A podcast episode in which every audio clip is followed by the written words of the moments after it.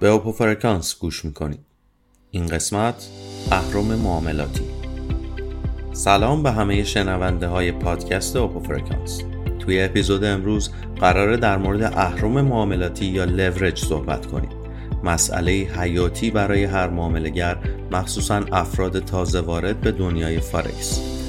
من امروز در کنار شما هستم تا با تکیه بر تجربه‌ای که توی این سالها داشتم، پیچیدگی‌های بحث اهرم رو کمی واکاوی کنم.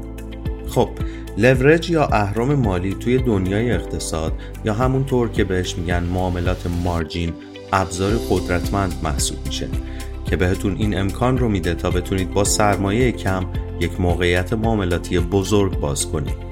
مثل این میمونه که تو علم فیزیک از یک اهرم برای بلند کردن یه چیز خیلی سنگین با کمترین نیرو استفاده کنید. تو اقتصاد هم به شکل مشابه لورج باعث چند برابر شدن امکانتون توی ایجاد سود میشه، اما از طرف دیگه ریسک رو هم در دل خودش داره. بیاین برای درک بهتر یه مثال واقعی رو با هم مرور کنیم. در نظر بگیرید با لورج یک به صد در حال معامله هستید. این یعنی به ازای هر یک دلاری که توی حسابتون موجوده میتونید تا سقف صد دلار وارد معامله بشید. مشخصه چنین روشی خیلی جذابه. دلیلش هم واضحه، چون اینطوری سود احتمالی حاصل از معاملات چند برابر میشه. البته یادمون نره که اهرم مثل شمشیر دولبه است. درست تو همون سطحی که میتونه باعث سوددهی بیشتر بشه، خطر زیان رو هم در صورت خلاف جهت رفتن بازار به صورت تصاعدی بالا میبره. فرض کنید شما صد میلیون تومان سرمایه دارید و میخواید سهام شرکتی رو بخرید که هر سهم اون ده میلیون تومان قیمت داره. بدون استفاده از لورج شما فقط میتونید ده سهم از این شرکت رو بخرید، اما اگر از لورج یک به ده استفاده کنید میتونید صد سهم از این شرکت رو با همون سرمایه صد میلیون تومانی بخرید.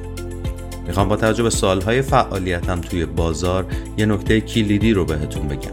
عاقلانه مدیریت کردن لورج مهمترین راز این کاره.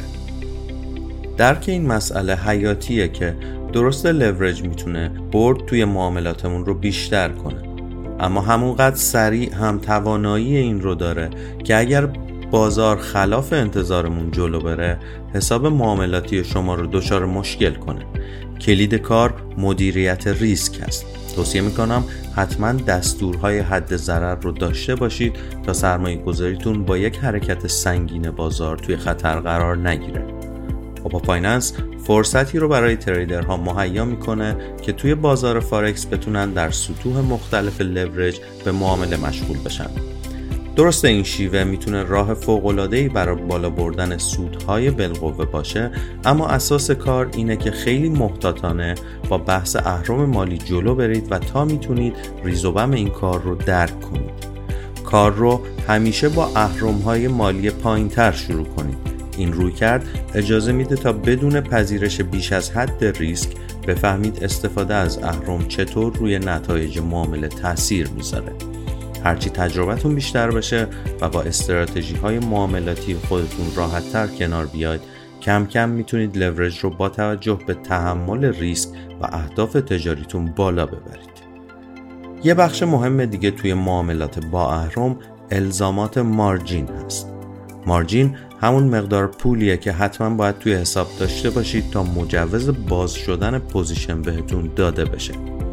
باید از حجم مارجین مورد نیاز برای اون معامله‌ای که قصد باز کردنش رو دارید کاملا آگاه باشید.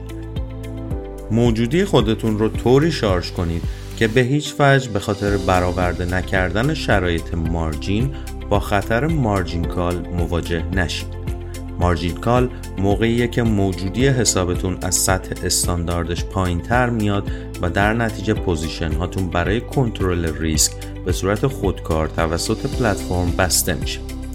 خب برسیم به مهمترین نتیجه گیری ها. اهرم توی معاملات فارکس ابزاری پرقدرت در جهت اثر گذاشتن به عملکرد حساب شماست. در کنار پتانسیل سود قابل توجهش باید مواظب خطر بزرگی که با خودش به همراه میاره باشید.